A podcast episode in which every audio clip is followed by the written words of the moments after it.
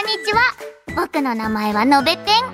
そしてこの番組は君のラジオ放課後ペンギン放送局。ポプラ社の君とつながるエンタメノベル文庫君ノベルとラジオ局文化放送がコラボして架空の街君の街にあるペンギン放送局から耳を通じて皆さんとつながっていく君ノベルの公式番組です。わっちゃん翔くんの2人が楽しい情報をたくさん届けてくれるよ。今日は久しぶりに本の世界をたっぷりと楽しめるあのコーナーがあるみたい。みんなも聞きたいよね。さあ始まるよ。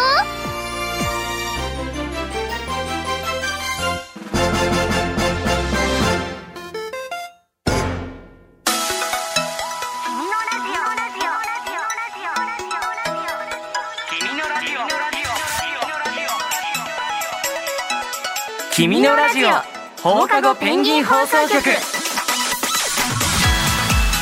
こんにちは。君ノベルの公式番組君のラジオ。パーソナリティの渡田美咲です。同じくパーソナリティの藤沢翔です。はいあっという間にはい。4月も最終週ですね。早いね。もう今週末からはゴールデンウィークということで、うんうん。ゆっくりできるなーっていう人も多いんじゃないかなあのですね、うん。実ははい。今年はねう29日の昭和の日から始まりんうん。5月2日とうん。6日の平日を休みにしちゃうとうん。なんと最大10連休になるらしいんですよ。そんそう。なにすご めっちゃめちゃ長いなって思うけど10連休。い長いね。何でもできちゃいそう。そうだからなんかわっちゃんがお仕事なかった時、うんもし10連休あったら何するのかなって。えーやっぱでも10連休だったら、うんうんうんうん。もうがっつり旅行？旅行？行あきたいかなって。ずっと行ってみたい旅館？っいうんていうか、まあ旅館場所は決まってないんだけど、奥飛騨？奥飛騨岐阜県。岐阜？ええー、に行ってみたくって、うんうん飛騨牛。あうんうんうん、うん、を食べてみたくって、昔家にうん。サルボボっていううん。岐阜の猿みたいな感じのなんかこううん。頭巾みたいなかぶってるこんなちっちゃうんいうん。サルボボっていうのがあって、うんうん。これは何なのって聞いたことがあったの、うん。お母さんに。そしたら昔お父さんと行ったんだよっていう風に教えてくれて、でなんかすごい美味しいところがあるからっていうことをずっと聞いててえある時に、うん。あのお仕事で、うんあの温泉についていろいろ学んだりしたことがあったんだけど、あうんうんうん。その時にそのサルボボっていうのがバンって出てきて、うん。お母さんを連れて行きたいって思ったの。そうなんです。だからうんうん。10連休だったら、うんうんお母さんをちょっと連れて行きたいよね。うわいいね。はい。翔くんは？やっぱりうん。僕も温泉が好きだから、うんうん、うん、そうそう今その旅館の話聞いて、うん。やっぱりなんかどっか行くんだったら温泉は外せないかなって思ってるかな。うんうんうんうんうん。朝早くうん。家族で起きて、うん。車でドライブして、うん。観光地みたいなの回ってで美味しいお昼食べるでしょ？食べますね。そしてやっぱ温泉に入ってうん。気持ちいいって帰るみたいああ日帰りプラン。ないつもうん。ゴールデンウィークとかそういう連休だと、うん。泊まるっていうよりかは、うん。いろんなところに毎日行くみたいな。お泊まりもいいんだけどね。うん。でもやっぱなんか日帰りの方がいろんなとこ行けるし確かにそっか。たくさん回りたい、あうんうん、ー北海道とかだとさ、うんうんうん。一泊二日とかじゃもう絶対無理じゃん、広すぎて、うん。10日間あったら北海道を当てたいなって今思った、それ聞いて。いろんなとこ行けるし。北海道いいね。北海道いいよね。いいよ美味しいものもあればね見るとこもいっぱいあるしすごいなんか北海道トークがめちゃめちゃ 北海道と憧れの地はねいろんなところにありますけれども。そうね。うん。そうだからお便りとかでも、うん。みんなのお休みの日の過ごし方とかを教えてくれたらあなんかそういうのを楽しんだりするんだっていうのを、うん。うん聞きたいなって。知りたい。うん、あとはね学校がある人休みの日うん。に違うことやってんのかなとかなんか自分たちの時はどうだったかな？公園で遊んだりが多かったけど。学校のピロティってわかる？あわかるわかるピロティに集まってカードゲームしたりとか、あそれカードゲームとかやってたなんかめっちゃ広がるんだけど。そうそうそうそうそう。まだこんな話もねいっぱいできると思うので、うん。教えてください。はいということで教えてください。こんな二人がお届けする「君のラジオ」最後までよろしくお願いします。お願いします。君のラジオ放課後ペンギン放送局。続いてはこちらのコーナー。耳のベル。今日はちょっとしっとりね。しっとりいく感じでちょっと変えていこうかなと思ってて。いやいいと思います。はいこちらのコーナーでは君ノベルで今注目されている作品の美味しいところだけを私たちが朗読でお届けしちゃいます。はい。今日紹介する本は言霊2巻。新たな出会いと強敵襲来です。今月ポプラ社から出版された田丸正智さんの作品です。はい。ここでまずは以下のおさらいをしていきたいと思います、はい。言霊の仕組みについてご紹介します。はい。言霊とは人霊の形をした言葉の力が詰まった魂。うん。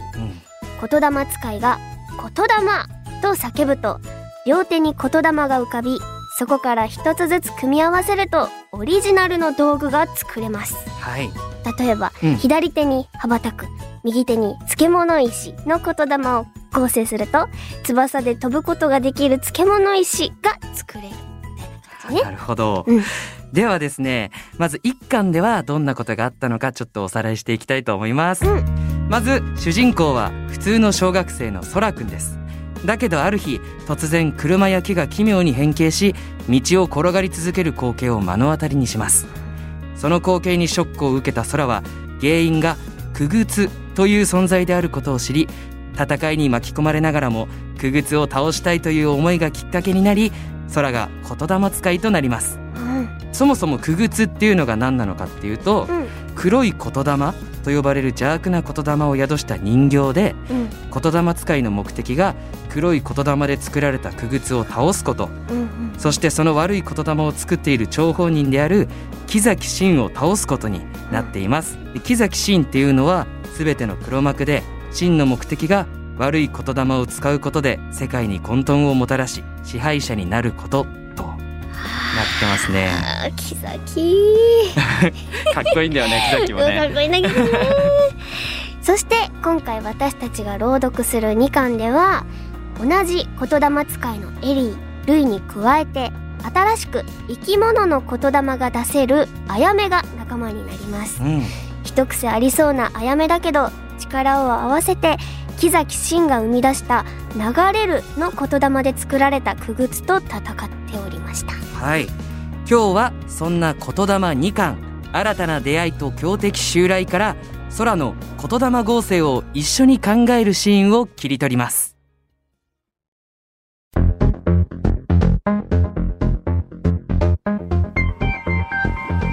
とっさに周囲を確認するとクグツの目の付近からすごい勢いで何かが溢れ出てきていた。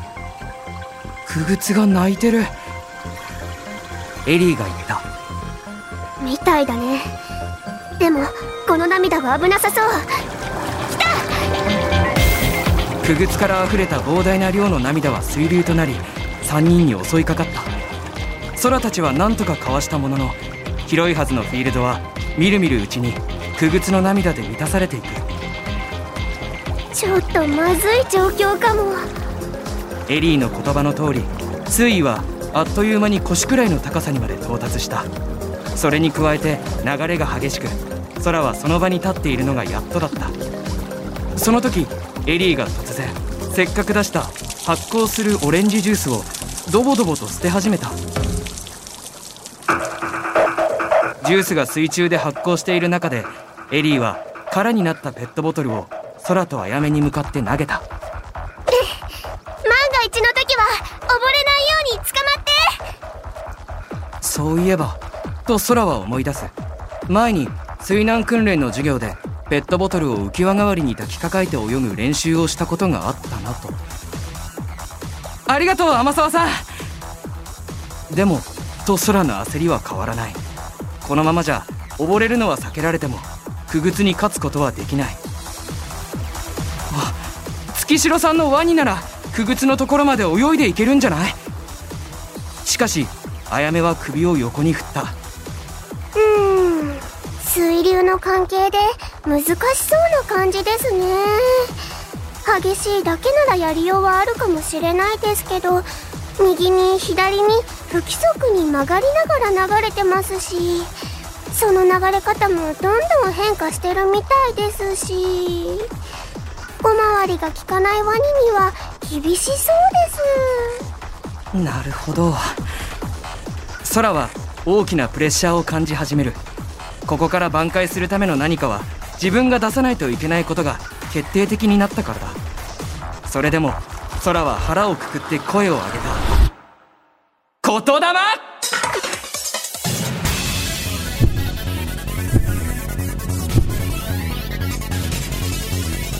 空の両手にボボボと青白い言霊が現れる。左手と右手それぞれのものにはこんな文字が刻まれていた。左手には産卵する根を張る0度の右手にはエアコンタオル靴。どの組み合わせにすればいいか。空は左右の言霊に素早く視線を走らせる。さあ君は何を合成する？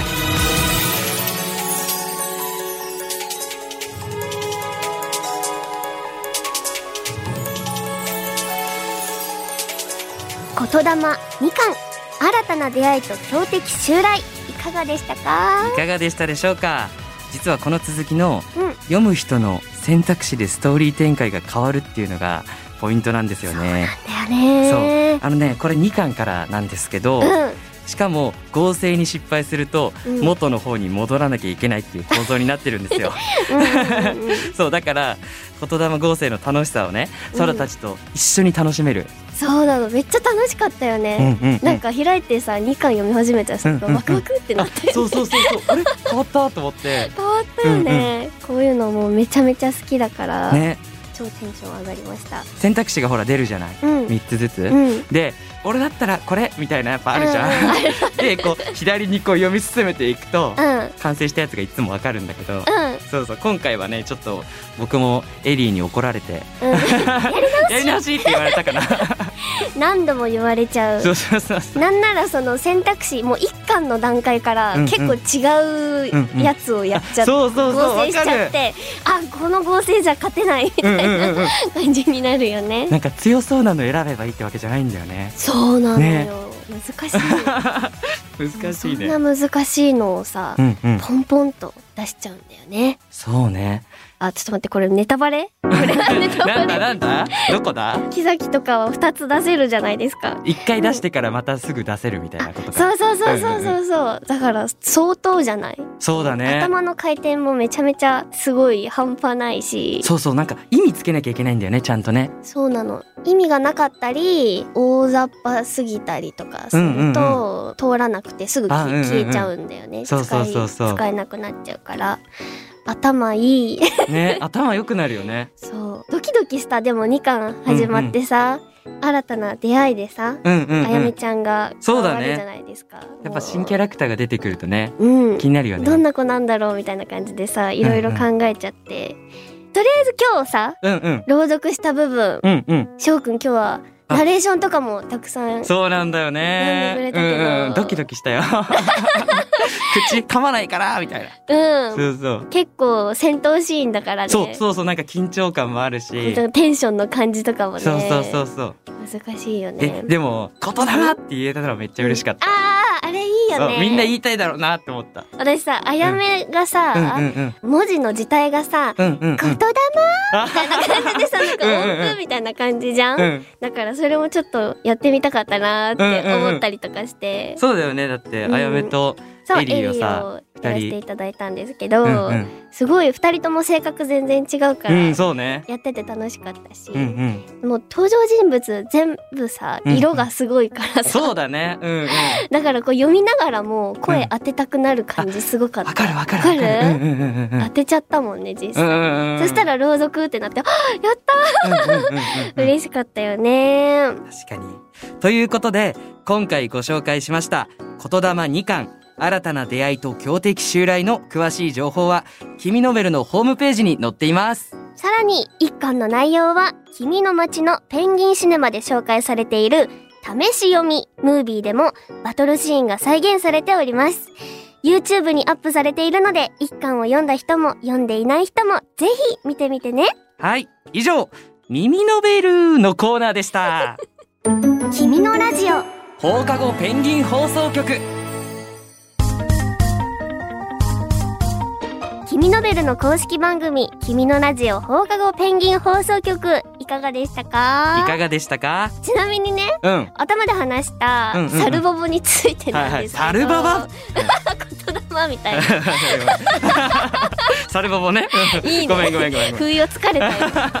そう、あの、サルボボなんですけど、うん飛騨のうん。お守りでした。うんうんうん。子供たちが元気に育ちますようにとか、うんうんうん。娘に孫に元気な赤ちゃんが生まれますように結婚した娘孫が夫婦仲良く円満に暮らせますようにみたいな思いが込められた赤いねはいはいはいはいはいはい「火だ!」そういうやつね。本当だてある。火だ。って言って顔になんか丸い赤が。赤い。やっぱり赤い 思ってたほど猿じゃなかったです。そう。だよね、旅ね、考えてたらさ。そうねうん。私グランピングとか。グランピン？そうキャンプとか、キャンプ？そういうのもちょっとうん興味あってね、結構アクティブだもんね。そのまま何もなしでもいけるからね、そうそうそうそう。そう私が読んださ「空色デイズ」一回あのあうんうんうん。インタビューでご紹介させていただそだいうたんだけど。ねツイッターとかでも。うんそうそうそう。それにもなんか合宿みたいなシーンが出てくるんだけど、思い出しちゃったよね。あいいなと思あっってたよね。なんか何年生かの時にみんなで。そう。あねったよねおログハウス泊まりしてでお泊まりして林間学校とか、そうだね林間学校かな。うん。臨海学校とか、うんうん。はいということでですね、君のラジオではみんなからのお便りをお待ちしております。はい。メールアドレスは君のアットマーク JOQR.net KIMINO アットマーク JOQR.net です。メールを送るのは難しいっていうみんなのためにも、うん。お便りは君のメルのホームページにあります君のラジオお便り用トピックスでも受け付けています、うん。ここにコメントしてくれても OK です。はい。次回の配信は5月4日水曜日夜6時頃です。1週間後にまたお会いしましょう。お会いしましょう。それでは「君のラジオ」今日はここまで。お相手は渡田美咲と藤沢翔でした。ままたねー。揃いました。ね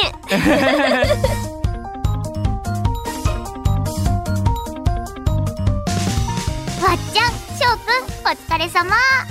今回の朗読もすごく良かったよ。僕も言霊合成してみたくなっちゃったな。